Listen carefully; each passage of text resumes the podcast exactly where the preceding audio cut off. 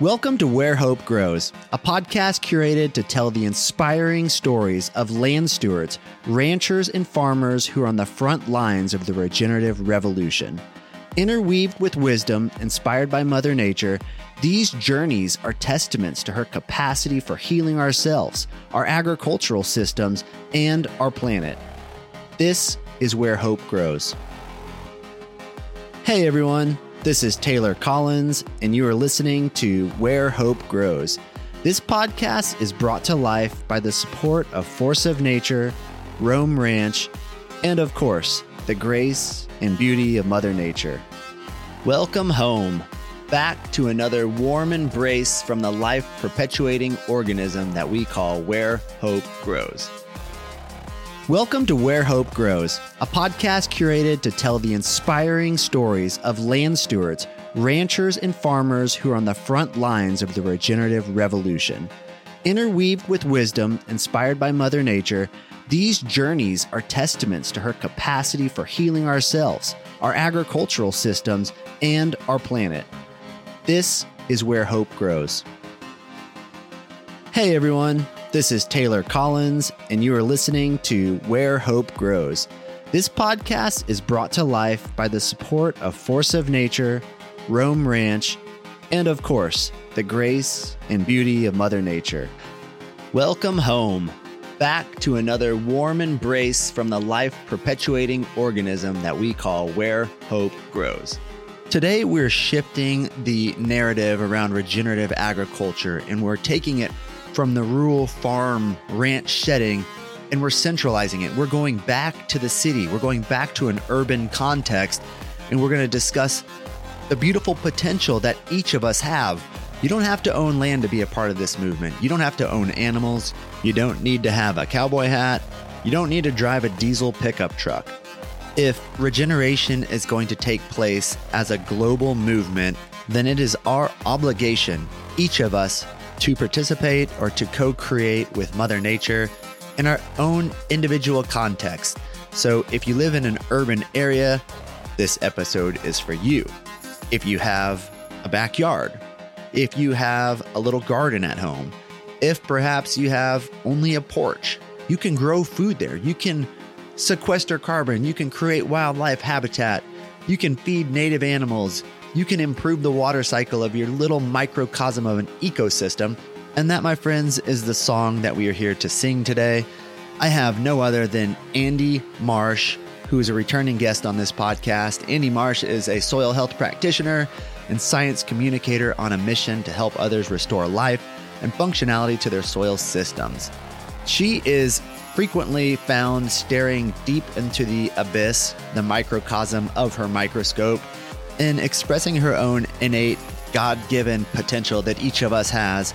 Andie is phenomenal at the art of observation. She frequently assesses soils and compost for farmers, for ranchers, um, and then for people in the urban setting. And that's why I wanted to talk to Andie because she herself lives and practices in the city limits of Austin, Texas. And so couldn't think of anyone better to have on the podcast. We're going to learn a lot. And here we go. All right, Andie, I want to start here. So let's say, hypothetically speaking, you don't have access to land, you don't have a background in agriculture, you've never studied farming or ranching or livestock, yet you have a call from the wild, you have a, a deep yearning to connect in a deeper way with Mother Earth and you want to pursue a career or just pursue a passion or an interest or a hobby in regenerative agriculture, but you live in the city, you live in an urban context, where do you begin? Yeah. When I was thinking about all the different ways that you could get involved in this movement, I was reminded of these three different types of stewardship. So uh, there's there's the doer, uh, and I'll go through each one of these, but there's the doer, the donors, and the practitioners. You said donors? Donors. Wait, spell that? D O N O R S, like the financial donors. Oh, don't. Yes. Okay. uh, so, so doers, donors, and practitioners. And the doers are generally like the volunteers, the people that show up to um, in this context, like maybe on farm volunteering, maybe they volunteer for policy campaigns that are relevant to this movement, support a conference relevant, relevant to this movement. You know, conferences usually require some amount of volunteers to help with registration or whatever it is. Um, donors providing financial support, but also like purchasing power. So, not just direct donations to different organizations, but choosing to purchase regenerative meat, for example, um, is is kind of the donor role. And then there's practitioners which includes a lot of different people. Includes people like you who are directly ranching and on the land. Includes people like me who are more in the communication education space. It could also include um, researchers policymakers and this is where I think people can also be included day to day. Like this could include someone just implementing regenerative principles in their daily lives um, and, and soil health principles in whatever land they have access to, even if that's a potted plant or if it's a quarter acre lot. Um, that that is an area where people probably aren't tapping into. They're probably contained um, they've contained their stewardship to the donor role using their purchasing power. I think that's what where a lot of us start, and that's a great thing. That's a great place to start. But if we can start thinking about like what are other ways that I can get involved in this movement? Yeah, when you look at, um, I, I think a lot lately about um, what's above, so is below. Like this idea or this concept of like the macroscopic is representative of the microscopic or they're mm-hmm. they're interchangeable. You obviously spend a lot of time looking under a microscope. Yeah. What what do you like what lessons are there or um, kind of principles like if you're looking at soil um, how is what's happening at the microscopic level representative of what's happening at the greater scale? Definitely biodiversity. So if there's little biodiversity on the land. There's very little biodiversity on the soil. But what we can, what's really important to realize is that if you inform the soil of more biodiversity, then that can help the above ground experience more biodiversity. Um, so often, because we're we're so used to looking at things with our own eyes and not, we can't see the below ground um, we think that that is what we think the above ground is what like controls the health of the soil, but it's it's not like they're interrelated. Like one can affect the other, so it's a two way street. And when I look at soils on the microscope and I see very little biodiversity, um, we can change that by affecting the microbes themselves, but also affect like changing the vegetation that's above ground. So it's kind of both, um, both, and then yeah, what else do I, what other insights do I find from soil under the microscope? I think just life in general, like, it's it's always it's always a wonder like when you put this thing that looks lifeless under the microscope and see how alive it really is um and i always have this moment where like i'm wiping the slide clean and I'm I'm like, wow, that's so weird that I was just marveling at all of this microbial life, and now I have to like clean the slide no. and like kill, like kill them, you know. Um, but like asteroid hitting their, yeah, their community. Yeah, but that that just goes to show that like I have compassion for living things, and that's a good thing. So any chance I get, I try to rinse uh, a slide into a potted plant or do do something like that. Um, which is you know these are small things, but um, it represents the greater s- sense of connection that we have with other life forms. I love that. Um, have you ever have you arrived at this level um, in your understanding or your appreciation for life at the microscopic level to where you're able to, you know, like say for example, stand in any given field eyes closed, maybe eyes open, but just stand there and perceive, maybe energetically or with some other sense, um, and make a prediction of what that field is going to look like under a microscope? Yes, yes, actually. Um, and I'm not even, I'm not nearly as experienced as many of my peers, but I've, lo- I feel like I've looked at enough contexts that I know what to expect a lot of the times from the above ground observations.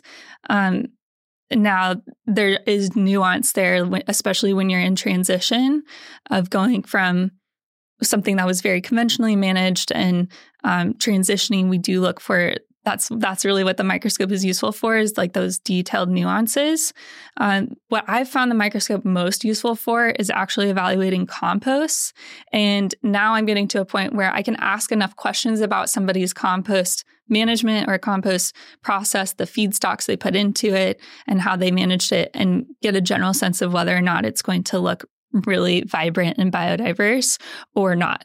That's really cool. Yeah. Um so if so compost, maybe it's looking at compost, or maybe it's looking at a field or a plot of land. What are the cues um, that give you confidence that things are moving in the right direction, or that there's a underlying soil health that is thriving? And like, what do you? How do you measure? Like, do you take off your shoes? Do you touch the soil, or is it just visual, auditory, smell? Like, what are you? How are you doing that? Yeah, I'm still evolving in this, and um, challenging myself to become less of a scientist and more in tune with the physical uh, realm of just observation. And yeah, I think there's, um, you know, the the smell is actually one of the things that I think you can train yourself over time to really perceive in a more detailed way. Like if you have, if you've ever heard about how people train to become like wine, uh, you know how people like smell wine and they tell the the person who's making it to like Yes. Change the levers. And I'm okay that. with saying that word wrong. Oh. I say it all the time. Oh, what, what do you? What is it? Sauvignon. sommelier. See, I, I, just set the foundation. Oh, of course, Morgan would know. so y'all right? could say it right. Okay, sommelier. Um, yeah, I called it a wine person. I, if you, I, I was like, you is she, is she nervous to say the word? Because I'll screw it up. Yeah, yeah. I, Sommelier. I can see how it's spelled, but I could not venture to say it. Yeah. So, so in wine, they you can train your nose basically. Um, and to you and me, like all of the wine samples would probably smell the same, but to a sommelier, like they would know all of that, those different nuances. And so you can kind of do the same thing with soil and compost. Um, but yeah, I think it's it's about uh, observing um, changes in the plant type too can be really informative. So the types of plant species that are growing in a really disturbed landscape versus a healing landscape versus like a truly regenerating landscape like you're moving along in succession and i'm sure you've seen that a lot on your ranch um, and like plants do speak you know uh, the different the different species that will arise are just like in direct response to however we're managing the land. So i think that's a really powerful one. And encourages me to keep getting better and better at uh, my plant species identification skills you know? sure. Yeah. I'm sure you when you're like driving in rural areas you're just like looking at landscape out yeah. the window just, yeah oh that guy's crushing it or like that that farmer is doing it, you know, could be doing better. We don't want to say horrible. We'll, well yeah, and could ha- be improving. Half the time, you know, I'm looking at I'm looking at dirt that's exposed or or stubble, and I just I I try not to have judgment because I I just think like what why like why are we doing that why is that person specifically doing that um, because knowing what i know like you know it can be really easy to be like we should never do that and to to demonize it and villainize it. But if if so many folks are managing land that way um, like there's a reason for it. And i think a lot of it does boil down to this cultural shift. And so and that's transferable to how we manage lawns and yards too. Yeah. You wrote this one blog a long time ago many moons ago about um yeah that like perception of uh being mindful not to shame others who uh, maybe have practices such as tilling, for example. Right. I just thought that was like so enlightening because, yeah, sometimes I, I go there too. And that's the wrong approach ener- energetically because right. like, we want to change and we want to level up the whole agricultural system.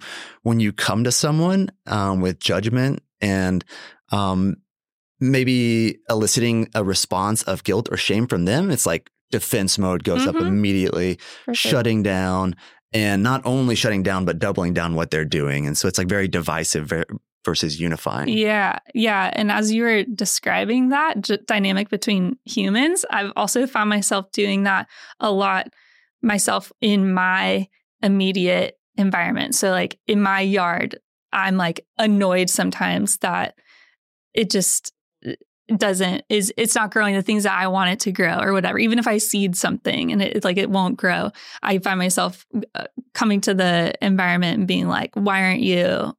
Why aren't you regenerating yourself?" And it's really like responding, saying like, "Well, you're you're not showing up energetically in the ways that I need you to, um, physically in the ways that I need you to. Like I'm just doing my job here." For sure. I okay. I, I'm glad you transitioned to yards because I really wanted to talk about the urban context and the urban setting and really like the catalyst. You did a you did a um like a Substack post about this too, which was really cool. But the the genesis for this conversation for me is like we have all these people coming out to to ROAM Ranch um who who get it. Like they love these principles of soil health. They want to co-create with nature. They want to be a part of this. Um, but they're like, I don't have access to land like this, but what I do have is a yard. So like light bulb goes off in their head. Tell me, what can I do to regenerate my yard? Yeah. And that's just so cool to hear people say that. Um, and so like you're, I couldn't think of someone better to have that conversation with.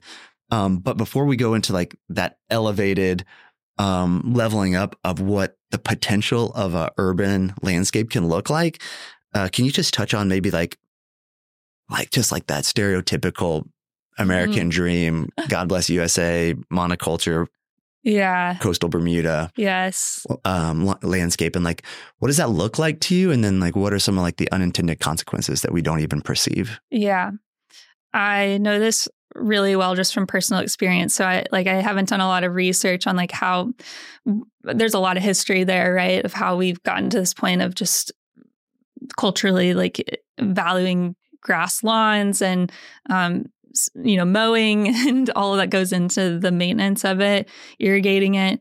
Um, but firsthand, I, I live in a new development. So I, I've seen the excavation process and then what happens when they bring in just a little bit of engineered topsoil and then lay down sod. And what I can gather is that, like, it's at least in today's world, it's the easiest thing for a builder to do.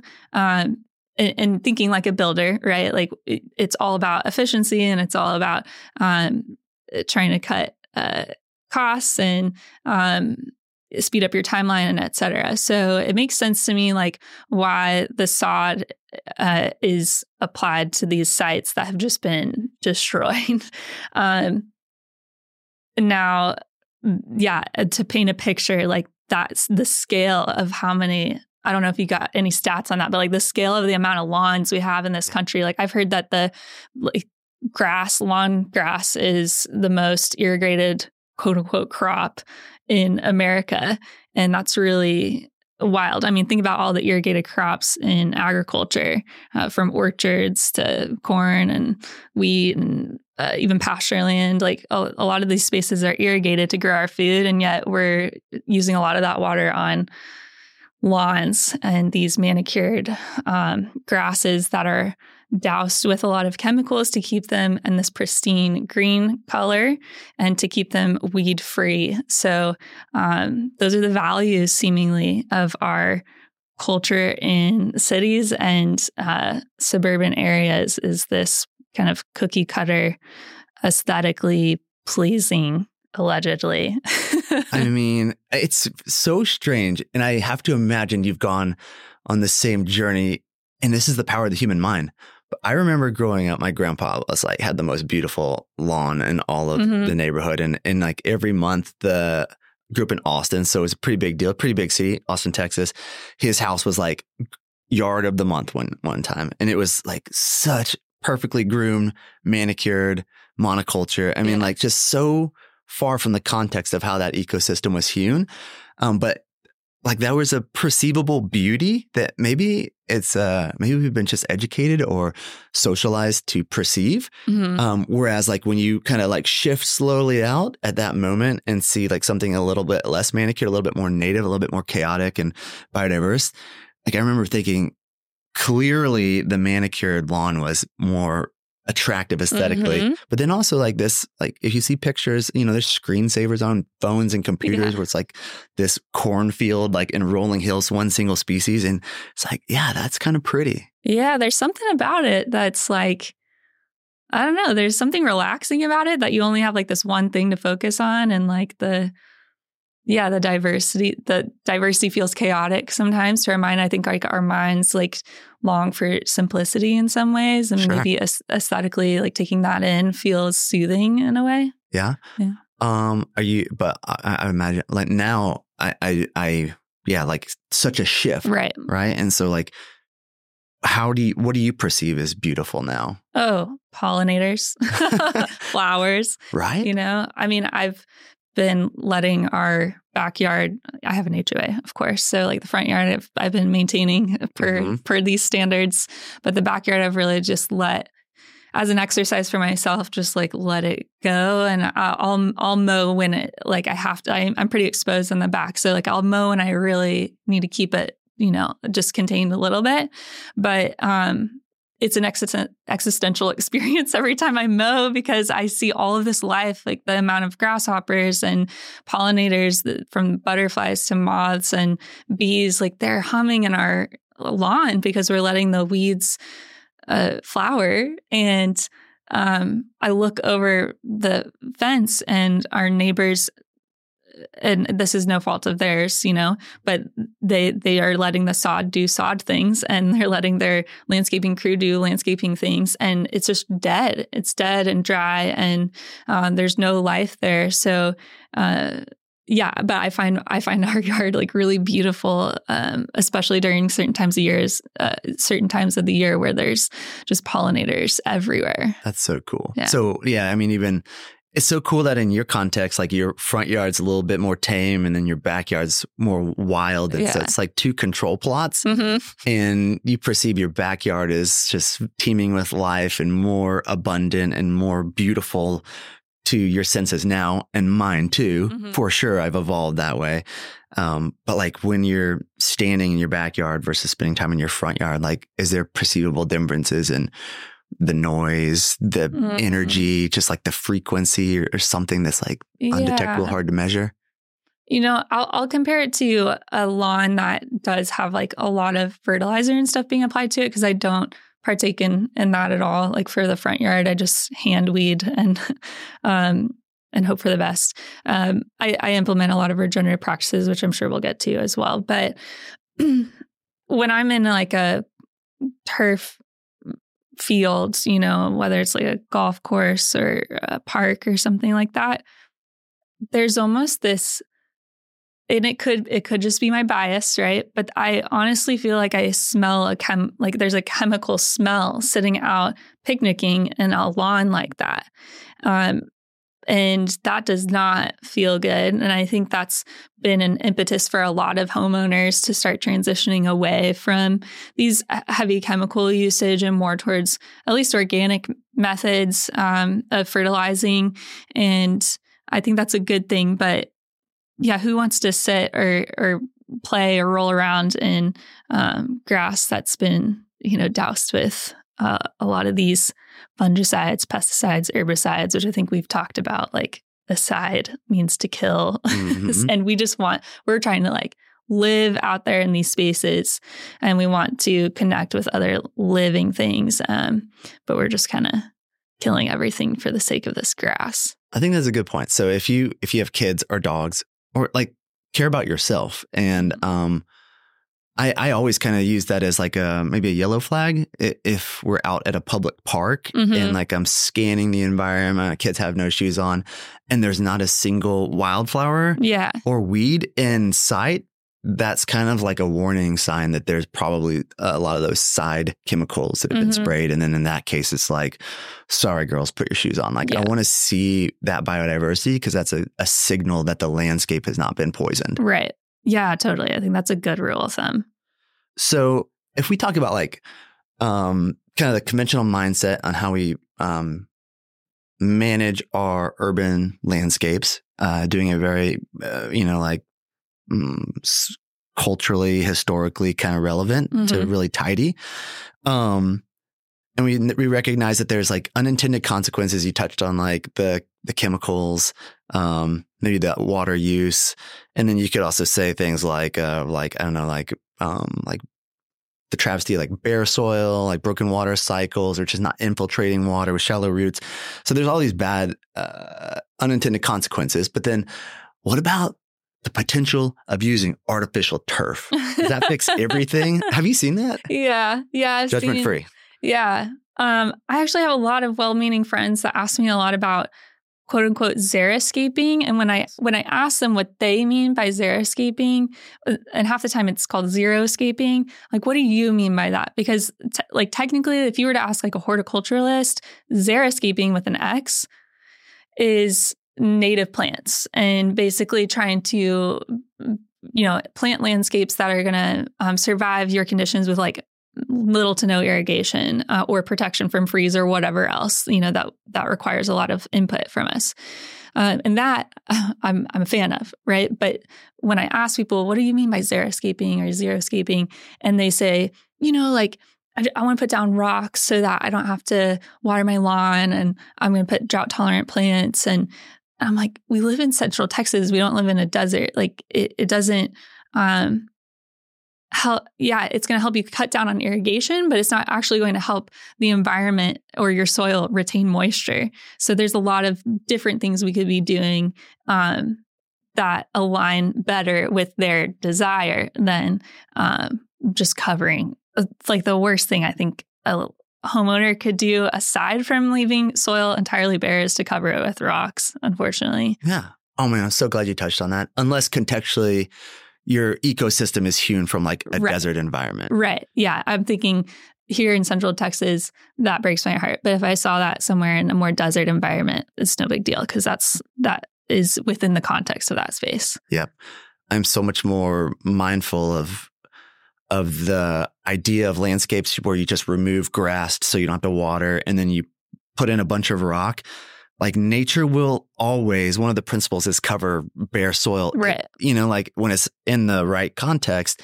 And so like if I just see a perfectly zero scape yard, um, I think either that person is going out there every day and removing things by hand, unlikely, Mhm. or they're just dousing it with chemicals again. So it's like another yellow flag where a lot of like public spaces, parks, Mhm. breweries, even playgrounds, Mhm. when there's just a shit ton of rocks, but there's no living organisms in the rocks, Yeah.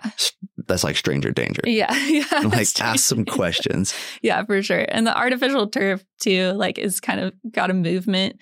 Um yeah, I mean, I get that it doesn't require irrigation. So maybe like you could argue that it's better than your Bermuda grass. But I would argue that even your Bermuda grass is transpiring. Like it's, it, you know, photosynthesizing. It's fe- it's capable of feeding microbes. It's capable of supporting a soil food web. So I'd much rather have the Bermuda grass over artificial turf. That's really cool. That's really good to hear. Um, and so let's get into maybe some like creative ideas on how listeners and people can implement some regenerative practices at home. And I know there's like, uh, I don't know how you think through this, but I'd be Yeah. really curious um, to hear like, where do you start? And then like, kind of like walk me through some things that people can do. Yeah, I would start with mulch. And mulch is basically ground cover, which is one of the first soil health principles. So I, I think of I think of applying soil health principles to this context. In fact, um, I've heard people adding context itself as one of the soil health principles, and I think that's a really I think that's I, I love that. Um, so to recap soil health principles, minimize disturbance. So that includes mechanical, chemical, physical disturbance. Keep soil covered. So that's where the mulching comes in. Uh, keep a living root or active photosynthesis at, at all times if possible. Uh, increase biodiversity. Uh, livestock integration, which we can get to, uh, because the last one is context. So having a bison on your quarter acre lot probably isn't going to pan out very well but there might be other ways that you can honor like the the rationale behind that principle behind livestock integration but within a yard so um, maybe a good way to do this is to just kind of go through each one of those principles and I explain how I would do it in a Yeah. yard. I love it. Let's do it. Okay, so minimizing disturbance, I that one seems pretty obvious. Like you're no longer going to be using all of those asides, right? Get rid of your pesticide responsibly. You got to go take this stuff to hazardous household waste. Um, no more pesticides, herbicides, or even synthetic fertilizers. All of those things really harm the soil life, and so you can't truly regenerate the soil um, using any of those. Um, any other mi- minimize disturbance? Are there any other ones like? Well, let me think about if someone is saying, um, well, I guess like uh, mechanical disturbance would, Mhm. I mean, like, uh, what about someone who's just like, I'm going to mow my grass every week, even if it doesn't need it, even if it's not raining? Yeah, yeah, that's a good one because that creates quite a bit of compaction without people realizing it, and even just like walking on it on a certain area like over and over again. I think the best way to deal with that is to actually use some kind of stones for your feet to land on. And yeah, you're just sacrificing that area, but now you're not like impacting um, or potentially you're giving a designated walkway so that people aren't walking across the lawn in different ways all the time. Um, so designated pathway can be a helpful way to minimize overall uh, impact. Sure. If you, okay, so if we're minimizing disturbance and you're also talking about removing chemical inputs, hmm um, I imagine, especially in like that transition between a system that's been artificially propped up with synthetic inputs, that there's going to be like a really weird, it's not going to be like overnight, this beautiful, lush yard. So, two things that uh, are going to freak people out probably, and maybe you could give some some thoughts on like people Mhm. are going to be maybe tolerant of the first dandelion that comes up because once Mhm. they understand like hey serving a purpose. It's aesthetically pleasing when you change your perspective. Maybe pollinators friends with it. But- what do you do about someone who's like i don't want mosquitoes. I don't want scorpions in my yard. Right, uh chiggers ticks like the undesirable pests or insects. Right. Okay, there's a few things that come to mind. Thing one is to encourage you to be more curious about those things. So there's actually a practice that I'd recommend if you want to get more into like the mindset shifts. And that's like this is a challenge. Okay. This isn't, you know, this isn't uh this isn't necessarily beginner level observation. This is like a challenge. If you're if you're looking to challenge yourself, like go observe a wasp nest every day for a week.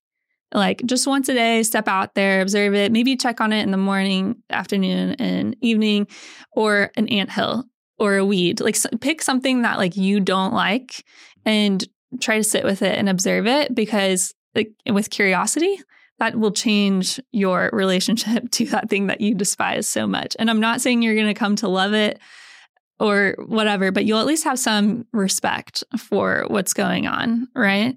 And I think I think in the case of the dandelion, um, that's that's an easy thing to get curious about. Like, no, that dandelion's not trying to get into your home or hurt your kids or anything like that. Now, I understand, you know, the fears around more aggressive uh, insects or whatever getting into the home, but I would just challenge people to get more curious about their fear before they decide what to do about those risks.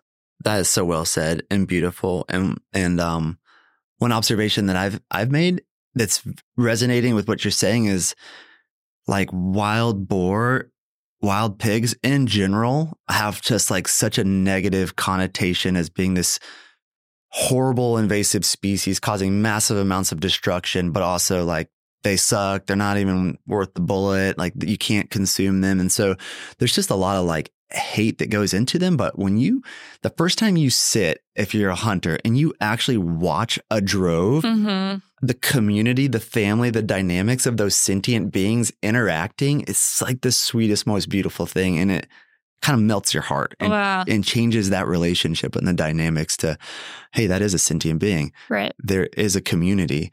Um, they are an expression of life. Right. And so I think that's a really awesome thing that you touched on. Yeah, that's really cool. But what about, okay, so you're gonna, okay, so like challenge yourself with some of these undesirable insects. Um, what about like, hey, you're no longer putting your NPK, like Mhm. chemical fertilizer on the lawn. I imagine there's some level of like underlying lack of biology. And so it's like you take away that input, what's going to happen like realistically? Yeah. Yeah, that's actually really important. And so when when we do these transition transitions in agriculture at larger scales, we really do need to taper off of those inputs and slowly be introducing biology, knowing that like we'll probably kill a lot of the the new life that we're introducing to that environment. But slowly over time, if we keep doing both, um, we get to a point where you can wean off these chemical inputs, specifically the fertilizers. Um, and so you could, I just feel like that might be a little complicated for your average homeowner. So I, I would encourage someone to at least cut back. Like consider how much you're using on the fertilizer. I I stand by don't use pesticides and herbicides, but or fungicides. Um, but your fertilizers, if you feel uncomfortable about shocking the system and you're not going to be able to handle your grass going from this unnatural green, frankly, um, to to something either uh, deficient looking. Um, it's not going to die. It really shouldn't die as because as we get through the other health principles, you are going to be responding and replacing those nutrients with something. Um, it just won't be this like immediate plant available nutrient. So cut back like at least half and while you start introducing these other methods and and slowly get to the point where you're no longer using those inputs. And the, the other thing I would say is maybe consider some of your neighbors who aren't using NPK and look at the color green of their grass and compare it to yours so that you know what an unnatural green looks like compared to what a reasonable like expectation is for how your lawn's going to it's going to look beautiful. Um, it just won't look like maybe what you're used to based on all of pumping in all of those fertilizers. Sure. It won't look like a like a like photoshopped or yeah. have some kind of weird filter on it. Like high saturation. Yes. Yeah. I want to take a quick break here to give gratitude to the sponsor of this podcast force of nature. They are the life sustaining source of energy that supports these conversations. Force of Nature sells the best meat on the planet for the planet and ships that life affirming regenerative meat to the lower 48. God bless the USA. Force of Nature has offered a super generous discount code to listeners of this podcast. So head over to forceofnature.com. And when you check out, Type in WHG15 to get a whopping 15% off of your online order and have that regenerative meat that will nourish your body, nourish the land, nourish communities. All this amazing symbiotic work in the architecture of nature, have it delivered to your door. It can't get any more convenient than that. So that's forceofnature.com. Check out code WHG 15. Enjoy, my friends. Okay, so then it sounds like you're not even a fan of like uh, organic fertilizer or some kind of like more natural amendment. You're like, don't don't sweat that.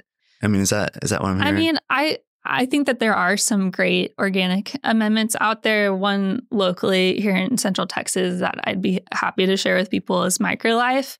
I think that they get what we're talking about, like this movement um, and this transition to uh, improving the biodiversity below and above ground, and their products are capable of helping you in that transition.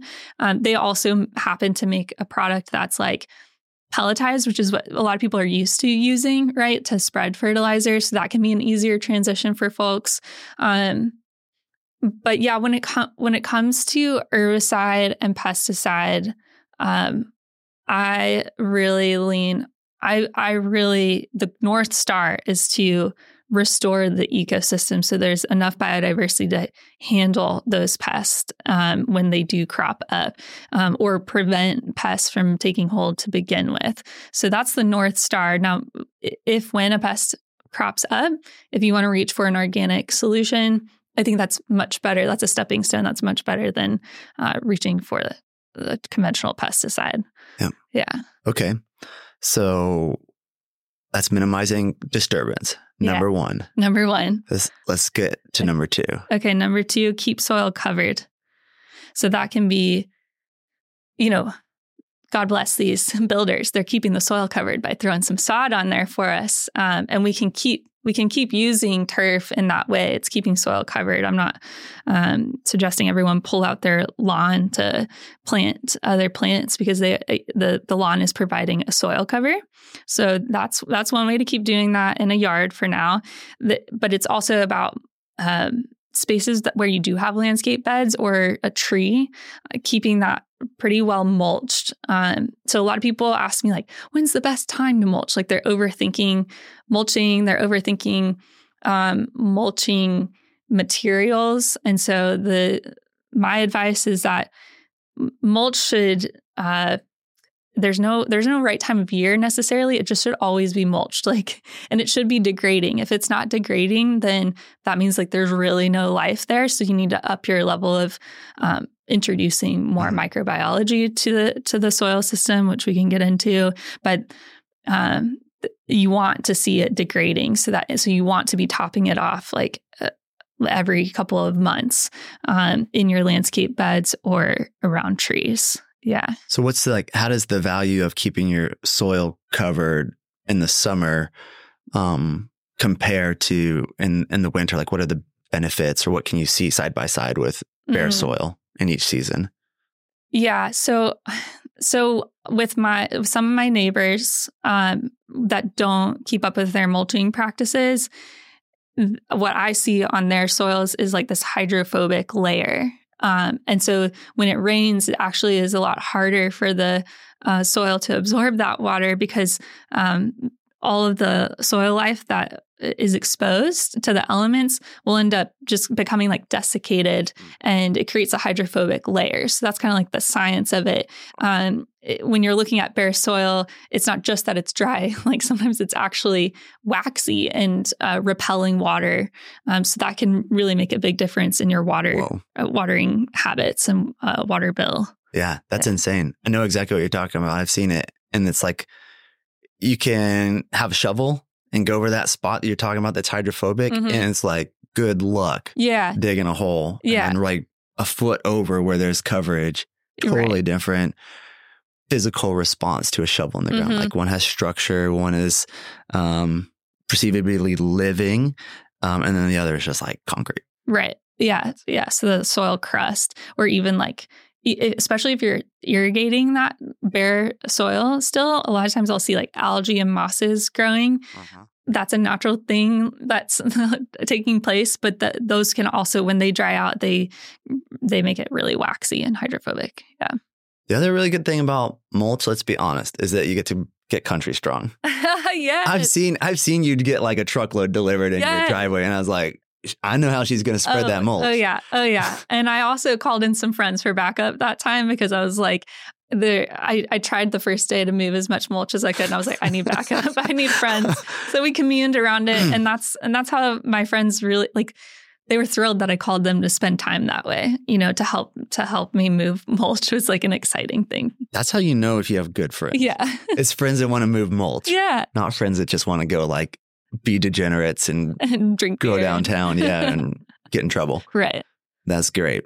Um, okay, so uh, the other thing about mulch that kind of strikes me is is relevant is like mulch is practically free. I mean, even mm-hmm. seasonally, it's so like the cost of mulch. A lot of it's in the transportation of it to get to your house. Right. Right. It, it really is. Like the price per yard is really affordable. So uh, if you have a truck, like just go pick it up. Um, but otherwise, like you can get some delivered, and I just kind of stockpile sometimes on the side of my yard so that mm-hmm. I can top off.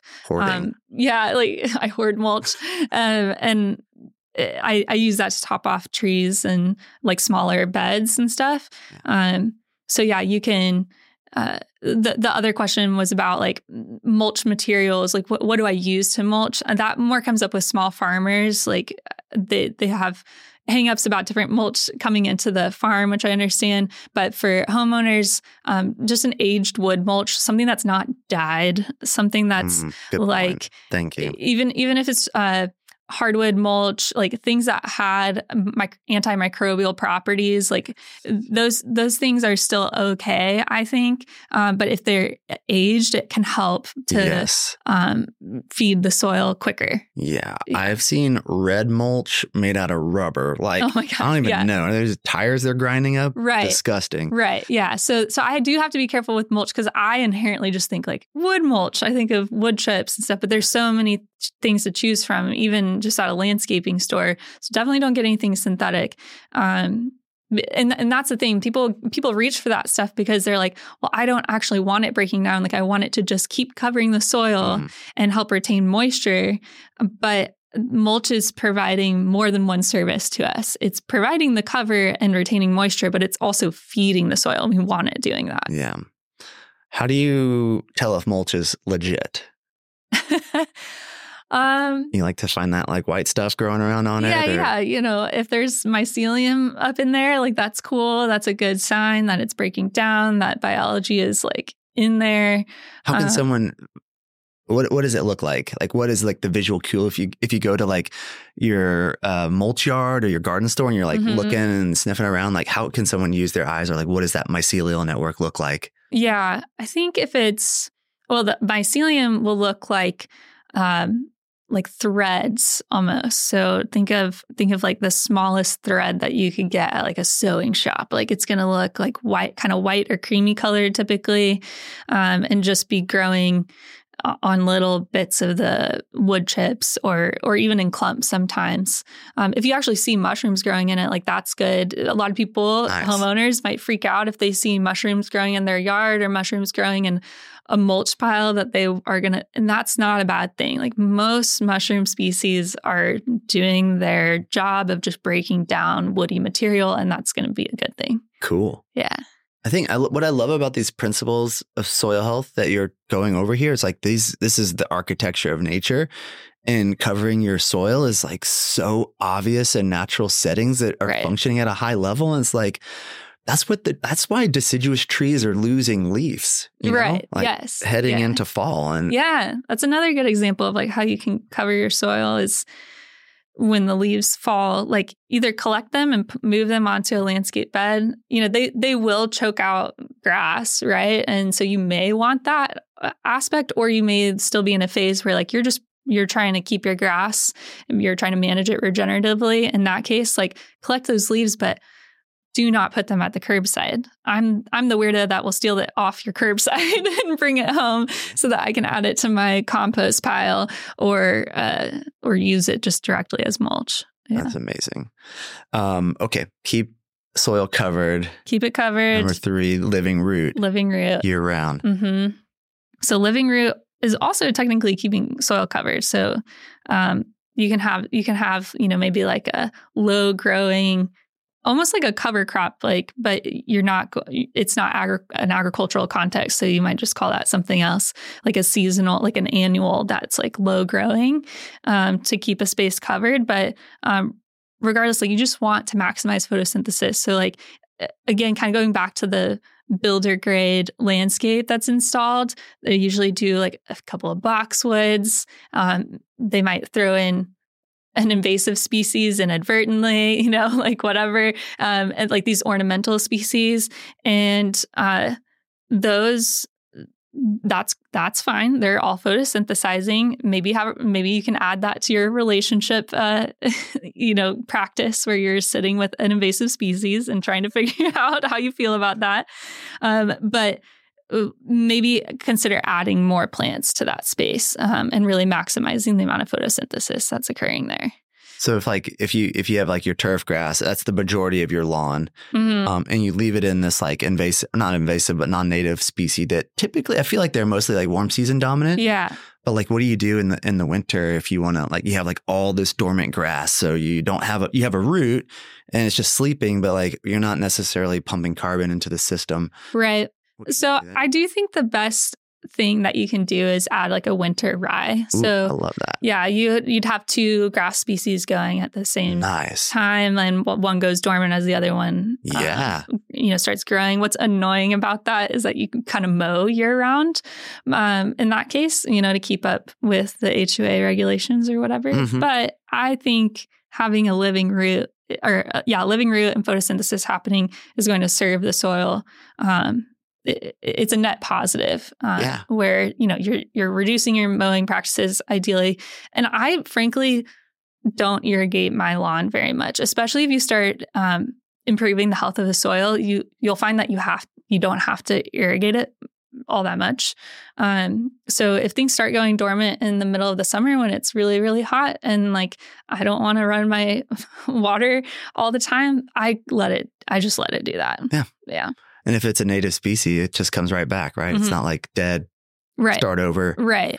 Um, what I really like about uh, the winter rye suggestion, I mean, two things. A, it's extremely cheap for a seed. hmm I'm curious to know how you spread it, but before we even get there, I just think in general in the South, winter grasses are so much more pleasant than summer grasses. They really are. Yeah. Since that, like they're so soft, like I just want to lay in them. I Mhm. want to be, be grounded in them. hmm And not a lot of people are planting them, but I also feel like it's almost more of a favorable growing season. Like, hmm It is. Yeah. and so like we don't even perceive winter dormancy as an opportunity to to grow something green. But yeah, how do you how do you how do you even get started? If say say you have like a pretty thick turf grass, hmm how do you interseed or introduce those annual seeds Yeah. In the fall? I think most people use a spreader um, to get like an even application. Um, I personally like just doing it by hand. I have a small enough front yard that I can just uh, do something like that by hand. Um, so yeah, I think I think there's like you probably already have the tools based on what you've been doing to start using rye seed. So easy. Yeah. So you're literally just spreading. Yeah. So you're like doing it in five minutes. Yeah. Yeah. Yeah. Super easy. Yeah, then there's no excuse. So those tiny little ryegrass seeds find their way to the soil, even if it's pretty thick, or like how does that? How what's the life, the journey of that seed Oh, the the, journey soil? of that seed. Yeah. I mean, you would want to cut your, like, once your Bermuda grass, if like for the initial seeding event, like you might want to cut your Bermuda grass pretty low.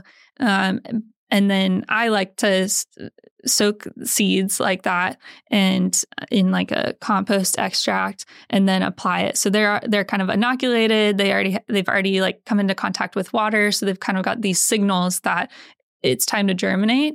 Um, you can also water them in, which will help them move down to the contact of the soil, and yeah, give them give them a chance to germinate. So cool.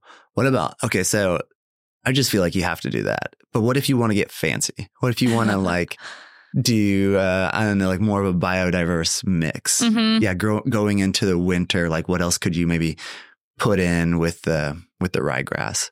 Yeah, I so I've been playing around with um, Native American Seed is uh, like a, a brand that you can buy seeds from, and they have they have you know prairie grass seeds, and so if you if you were able to do something like that. Um, like I, I couldn't just willy nilly do that in my front yard with my HOA rules, but I could have like a contained space that's like a little pocket prairie and do that as more of like a landscaped bed. Yep. Um, so uh, my plan is to just continue reclaiming more and more of my lawn to turn into like a more like a landscaped area. Yeah. And my HOA seems to be fine with that. Like if I, as long as it aesthetically, it looks like it's being cared for. Right. Um, they don't care if it's lawn or uh, or if it's flowering plants. You know. That's Um, cool. Yeah. What about all those like beautiful little pollinator friends that probably have resources in the in the warm season, but maybe uh, are a little bit um, hungrier in the winter dormancy? Like, what what Mm. can you do for those guys on the principle of like having a green growing plant Right. year round? Right. I'm sure there's yeah pollen uh, flowers that are winter flowers. This is where my breakdown in plant species um, it starts starts happening. So yeah, I'm definitely not an expert in like the even grass, even the turf grass species that we've been talking about. But I uh, biodiversity is the name of the game. Like if you get um, a, a mix that has both uh, cold cold weather plants and warm weather plants, then that'll ensure that you have at least something flowering year round. So like for for us, up until this most recent freeze, Lantana was still still had lots of pollinators on it, um, and it was beautiful. And it was like one of the only things that was still flowering in the front for us. But all of the all of the pollinators are on it, yeah. so it was one of the few things around. Amazing. I mean, like, I guess, yeah, the, the idea is it's all regionally contextual. Maybe what flowering plant will thrive in your zone, right. your growing zone. But the point is like there is going to be something. So just find out, look that up. Or if it's January or December or February and like you're just walking your dog or going to a park and you see some like really pretty flowers, take note of what that is. Yeah. And maybe that's the species yeah. that you plant. Yeah, that's a great idea. And and on our walks, like in our neighborhood on the areas that kind of border the, the spaces that haven't been excavated, I see what's growing there. Like, oh, verbena is doing really well here, and mm. I I might even take like a little verbena and bring it back home and just seed, you know, not seed my bed, but actually transplant one into yeah. my bed, and then cool. I have verbena growing because I know the, I know it grows well here. I know the pollinators are using it right down the street. Yeah, it's yeah. free. Yeah, it's free. That's awesome. uh, okay, so you touched about well, biodiversity. We kind of already like going to number four. Right. Yeah, that's number four. Um, okay, so livestock integration. Wait, is, did we do biodiversity? We did green growing plant. Oh, if there was okay, anything else very, you wanted to skip to touch on, bio, oh, I, I didn't want to. Oh yeah, we don't want to skip biodiversity, so we were talking about it, but um, yeah, I think I think uh, when we get to like this last one, context, just to skip around a little bit, you know the context of a yard and what biodiversity looks like in a yard compared to pasture land compared to a farm like that's all going to look really different how you implement that and i think rye, adding ryegrass uh, into your mix is a, a good way to honor biodiversity um, within the context of like an american lawn mm-hmm. right and and then you just take that like one step further. So this is kind of going back to like not criticizing yourself for for not being able to implement this to perfection or to the um, most idealistic scenario which would be to have a food forest in your backyard or your front yard but to just take one win and then move on to the next one right? So in, incorporating ryegrass is like a good thing that you could do to increase biodiversity. But then maybe like the next season, you expand your landscape bed to incorporate even more native plant species there to support more pollinators year round, etc. Like it just kind of begets, uh, yeah, more and more um, opportunities to introduce new plant species. I love that. Biodiversity is the name of the game. Yeah. In general, right? Like yeah. even in our lives and um, the food we consume or the information that we consume or the people that we hang out with and the ideas that we're exposed to. It just is so enriching mm-hmm. in every mm-hmm. way. So it's like that principle is illustrated. It's put before us every day in nature. Mm-hmm. Um, and, um, yeah, when I think about biodiversity, I think about, um, one thing that comes to mind is like the insect species. I know we kind of touched a little bit about like the undesirable insect mm-hmm. species, mm-hmm. like um I don't know, uh, fire ants, right? Red ants, black widows, scorpions. Those are the extreme examples. Uh-huh. I think those are reincarnated pe- souls who are just really naughty in their previous life. Maybe here to haunt us. They're here to like learn a lesson. Yeah. uh, but like in a functioning ecosystem, I've heard crazy stories. Like for every you know um, desirable one species, it could like be a predator and consume like up to 1400 mm-hmm. undesirables. Like, mm-hmm. like the mm. dynamics are just so incredible. But when we nuke the whole system and we shut down the, the biodiversity, yeah. it's like, well, the most resilient critters are those undesirable, super resistant pests that come first, where we've already like eliminated all their apex predators. Right. Yeah, I mean, they have a role to play. Uh, this is how I think about pathogens in agriculture. It's like if if you're constantly disturbing the ecosystem, the pathogens are just doing pests and pathogens are just doing their job of taking down that plant and returning those that organic matter to the soil to build the conditions so that one day something could grow and there won't be pests and pathogens, right? So that's the only way that you build soil to get out of that transition phase. And going back to uh, these neighborhoods that ha- are excavated from the beginning, even if you have a pretty mature neighborhood, that was a really big disturbance to that whole ecosystem. Mm-hmm. So, like, what we found is that there's just a crap ton of spiders and Mm. black widows included, and the, like so many because they there's they I assume became like the apex predator in a lot of ways um, once all of the birds because of the trees were displaced and lizards and frogs aren't uh, able to live on these like scorched uh, landscapes anymore. So my goal is to create the conditions where like birds do want to hang out uh, where lizards do want to hang out frogs like think about what might consume these pests right Yes. That's awesome. So we talked uh, like plant diversity. Um, kind of have green growing plants. You know, like we talked a lot about grasses, but like what other um, categories of plants? Uh, whether it's like a like a legume, like how does that work, Mm. or you know, like a broadleaf and root structures. Like how does Yeah. biodiversity of plant species impact the greater system? Yeah, so this is where I really think of ecological succession. You know, you have these plants that serve a role um, in like early succession, where with a disturbed landscape, you're going to have a lot of annual plants, which are beautiful. Like you got lots of flowers in annual plants, um, and they tend to reseed themselves and typically prolifically. Like that's how they're designed is to help cover a landscape really quickly after disturbance.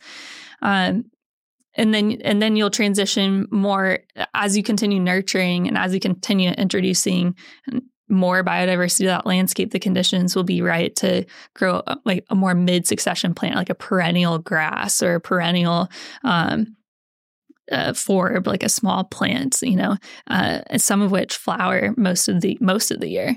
Um, so I kind of that's how I think of plant species is like is this an early succession plant? Is this a mid succession plant? Sometimes you'll see them growing side by side in a similar in the same soil. Um, so this thing this isn't like in a vacuum like you, it's not that you won't ever see mid succession plants next to early succession plants. Um, it's just kind of this theory to help guide us of like, uh, what are we doing to inform the soil of like what plants we want growing. Love it.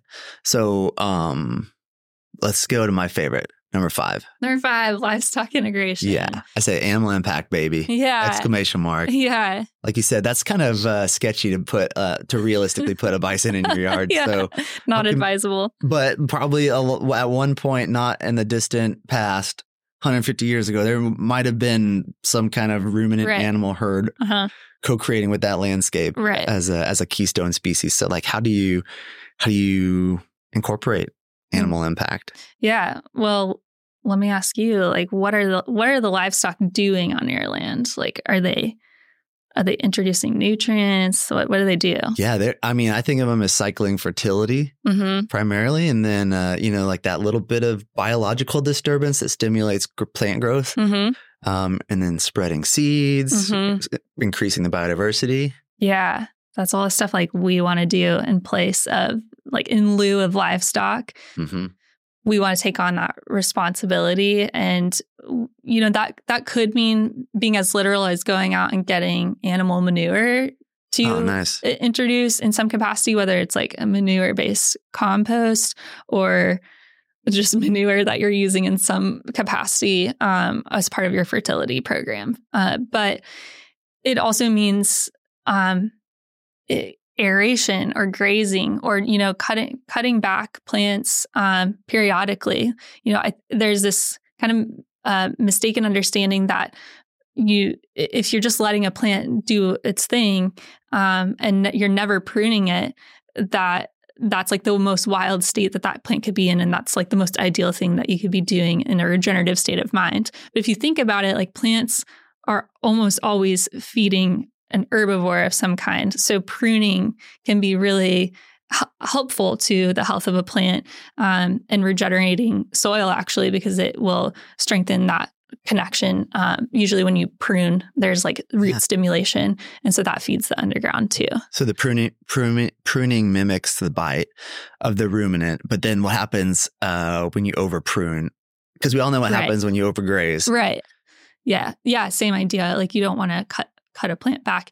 You don't, you also don't want to cut a plant back during really stressful times. So, like thinking about this is something that I couldn't really know, at, not being a rancher, you know, on, on, the land, watching their habits every day. But I'm guessing that um, bison aren't, you know, grazing in the m- middle of the hottest time of day. So, like, you probably don't want to be pruning during mm. the hottest time of day because that's going to really make that plant struggle to regenerate itself. Yeah, good point. I like that. Um, let me ask you something. I feel like we're on the same wavelength about stuff, and I just want your unbiased opinion. But okay, so like when you think about uh, manure, like compost with manure in it, not all manure is created equal, but uh, are you pro, neutral, or anti biosolid, human biosolids? Mm, I'm very, very skeptical of biosolids. See, I knew we were on the same yeah. wavelength. Yeah. Okay. I, I I won't say that it can't be done right. Um, but odds are, considering how messed up just our average industrial compost is, mm. like I am not blindly going to trust anyone making a biosolid uh, compost. Yeah, I think it. I think it. I think it could be handled well, but like we have a lot of reformation to go through with just our composting industry. Mm-hmm. Yeah. Do you have you ever looked? So I guess uh, for those that don't know, biosolids are can you explain that? But also, have you looked at anything like that under a microscope? That's a good question. I I don't think I have actually. Um, no, I've had some peers that have looked looked at it. Um, but yeah, it's to my understanding, it's biosludge, which comes from like uh, waste water treatment. Uh, so it's it's human manure and waste that has to go somewhere, ends up being biosludge at the water treatment facility. And then it's this, you know, really dense organic matter, like probably has a lot of carbon in it. And there's this market, you know, I, I think this has also gone throughout history, like people trying to figure out what to do with that waste. Mm-hmm. Um, and like, cause it could be so useful. Uh, of course, in modern times, the concerns are around all of the things that we intake, whether whether it's the pesticide laden food that we're actually eating or the pharmaceuticals or whatever that end up in our waste. Totally um, right. Um, and the concern about like what what does that mean if we're returning that stuff to the land? Um, but I think that there's ways to deal with it responsibly and potentially incorporate it into a regenerative model. I just don't think we're there yet. Yeah. I think humans have the capacity to be regenerative beings when they change their behavior. But kind of back to some of like our some of the earlier conversation, like starting with adopting regenerative principles in your own life.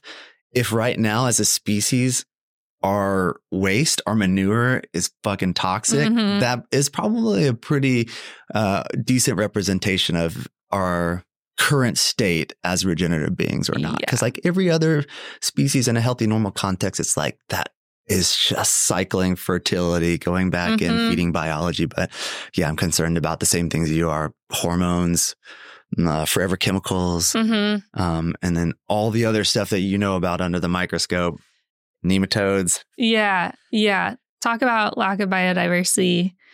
Compost, a lot of compost that we have access to as homeowners, especially, um, well, even in farming and agriculture, it's lacking biodiversity. So I'd say like the number one thing to be concerned with when you're transitioning away from these uh, chemical heavy synthetic fertilizers and trying to find something that's going to replace that and do a really good job of helping the soil regenerate itself it's gonna it boils down to finding really good quality compost and making sure that it's biologically active. And most of the compost that we would go buy at a big box store or purchase from a local composting facility is just not truly biodiverse compost. It's what i would call gom ground up organic matter um, and it's not doing us many favors. So that's like the biggest advice that i would have for homeowners of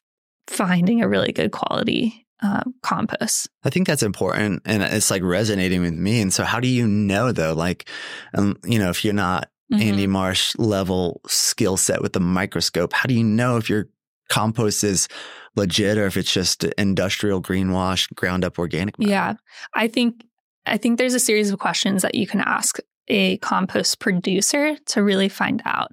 So the questions that I would ask I like to start with a really technical question, and I don't expect anyone to be able to answer it at a composting facility. But I think it's important to ask these questions because it's what's going to make them aware that there's a consumer base that's concerned with something as technical as a fungi to bacteria ratio, right? So that's something that a compost, I hope that in 10 years, every composter is at least aware that they should know what their fungi to bacteria ratio is. Like, I hope that becomes a norm in the industry. Yeah. Um, but that's not going to happen if consumers are just like blindly buying their product and not asking these types of questions. Sure. So, yeah, even if the consumer doesn't really know what that means, um, which uh, I talk a lot about that on my Substack, is just kind of informing people like what these ratios mean and why you should ask people about them. Um, that if you call and you ask them and they they don't even know what you're talking about then that can be to use your term a yellow flag. And then you can ask a question like well tell me what feedstocks go into your compost? And if they say something like well a landscaping crews drop off their their land waste and we put it through a shredder and then we manage these piles make sure they get up to regulation temp and then we move it out the door. Um, that is just ground up organic matter. It's not incubating any life. Sure. So that's the big difference. Um, and you don't need a microscope to really be able to know that ground up organic matter is going to be pretty bleak, like pretty like low biodiversity. It's mostly bacteria, which is a characteristic of really disturbed soils that we're trying to regenerate. So once you see that you're buying more bacteria laden substrate and adding it to bacteria rich soil, the, it, stop, it stops making sense and you you can start asking these kinds of questions to uh, your compost producer. So, so, I mean, just kind of like touching on the compost topic, I think it's it's uh, anyone that has a home or even maybe be harder with an apartment, but like this is another opportunity where you can um, cycle nutrients from your own waste, like food yeah. scraps. And I guess uh, probably most people would be a little bit intimidated to mm-hmm. just go out on a whim and start composting in their backyard, or they wouldn't know where to begin, or they would just do it com- uh, terribly wrong. So, like, what is your advice to getting people started there?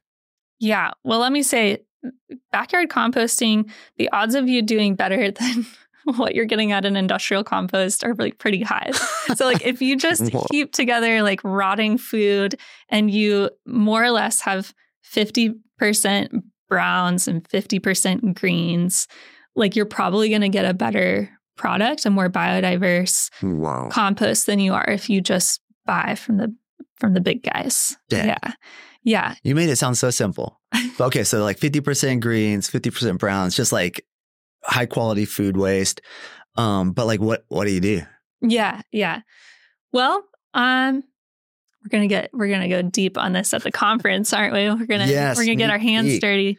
So it's more about I think I think with anything that you're starting new, it's about convenience so that you actually show up and do the thing that you're responsible for and pay, just paying attention like observation. So those are the the two things like early on in trying to establish this kind of like intimidating project that I would encourage you to just like consistently show up to the project to the pile, the project site. Make sure that that site's like pretty convenient for you to visit. Like, don't put it on the very back of your property. Um, it really shouldn't smell or attract pests if you have like enough carbon in there. So that's one thing to know is that like a lot of people get scared about like, oh no, like are there going to be rodents or am I going to attract? And, and those are those are very real things that could happen. But like, get curious. Like, it, is it really the worst thing if you find a mouse in your compost pile. You know what I mean? Um, it's a totally natural thing to happen. Um, it doesn't mean that they're moving into your attic and like here to stay, right? And then it's also a signal to you that like you can start adding more quote unquote browns. I just use that term because you see that a lot in the composting, the homeowner composting world is browns and greens. And that generally refers to carbons and nitrogen rich inputs. Um, so carbon rich inputs are going to be like leaves, wood chips, paper, uh, cardboard, those kinds of things. Um, and that that will generally keep pests away if you have like a layer of that like pretty thick over your rotting food so that that can help minimize a lot of the intimidate intimidation factor um yeah and just go out there and like poke around in it and get to know the pile you don't have to worry i just really don't encourage people to get like super scientific unless that's their thing like if they're if they're an analytical type and they want to make a spreadsheet for their compost pile, like go for it. I'm one of those weirdos that likes to do that.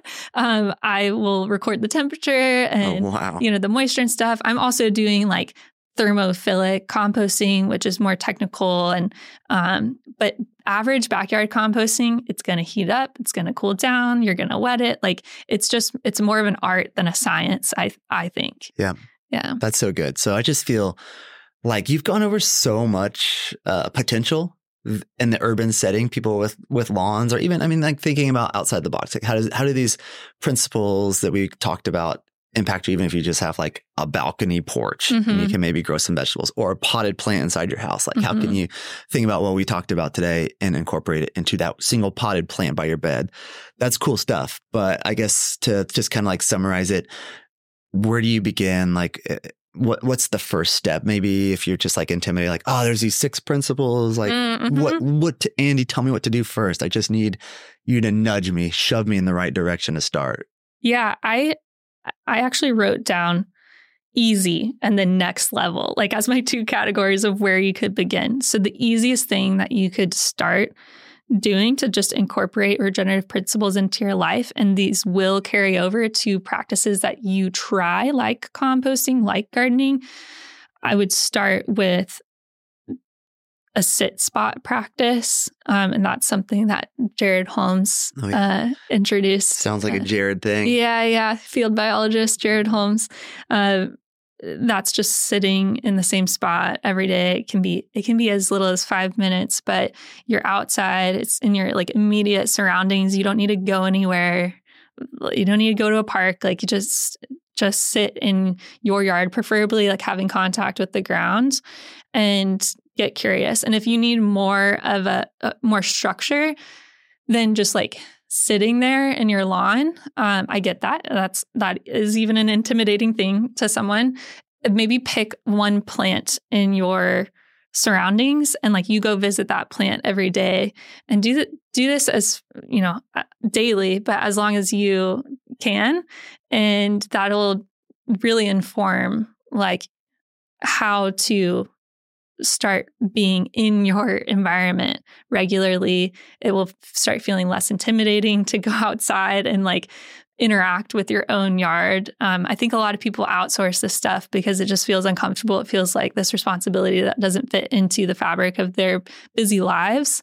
Um, and that's why you hire landscaping crews and stuff. But if you just, even if you're in that state, going out and visiting with that one dandelion like every day can make a big difference. Yeah. Yeah. I love it. That's a wonderful uh, st- start. Um, last question. We just have been, we started asking people this, but what is, uh, like, where, where does hope grow for you? Ooh, I like that. Hope grows for me at home in my daily life. I think, you know, there's so much content out there and sources of inspiration, and that can be a really beautiful thing. But if I'm if I'm not taking that in and then applying it just to my little single life um, at the dinner table in my own environment surrounding my house, like then I'm not part of the movement. So I think the hope really lives with the little changes that I get to make in my daily life and and looking back how those add up over time. Yeah. I love it. Yeah. Well, thank you so much, Andie. Is always amazing seeing you. Yeah. I hope I see you again before um, the conference, but yeah. if not, I am so going to be like front row paying attention to the composting course that you are teaching.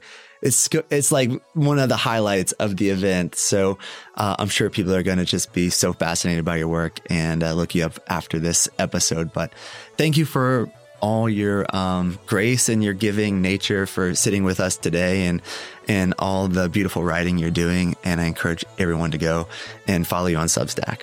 Thank you. It's called Soil is Sexy. That's a uh, it is sexy. That's how you know you're you're my people. Yeah, and we're having fun. Yeah, for sure. Yeah. Thank you, Taylor. Yep. Okay, you know what is anti-sexy? Like a complete mood killer is dirt.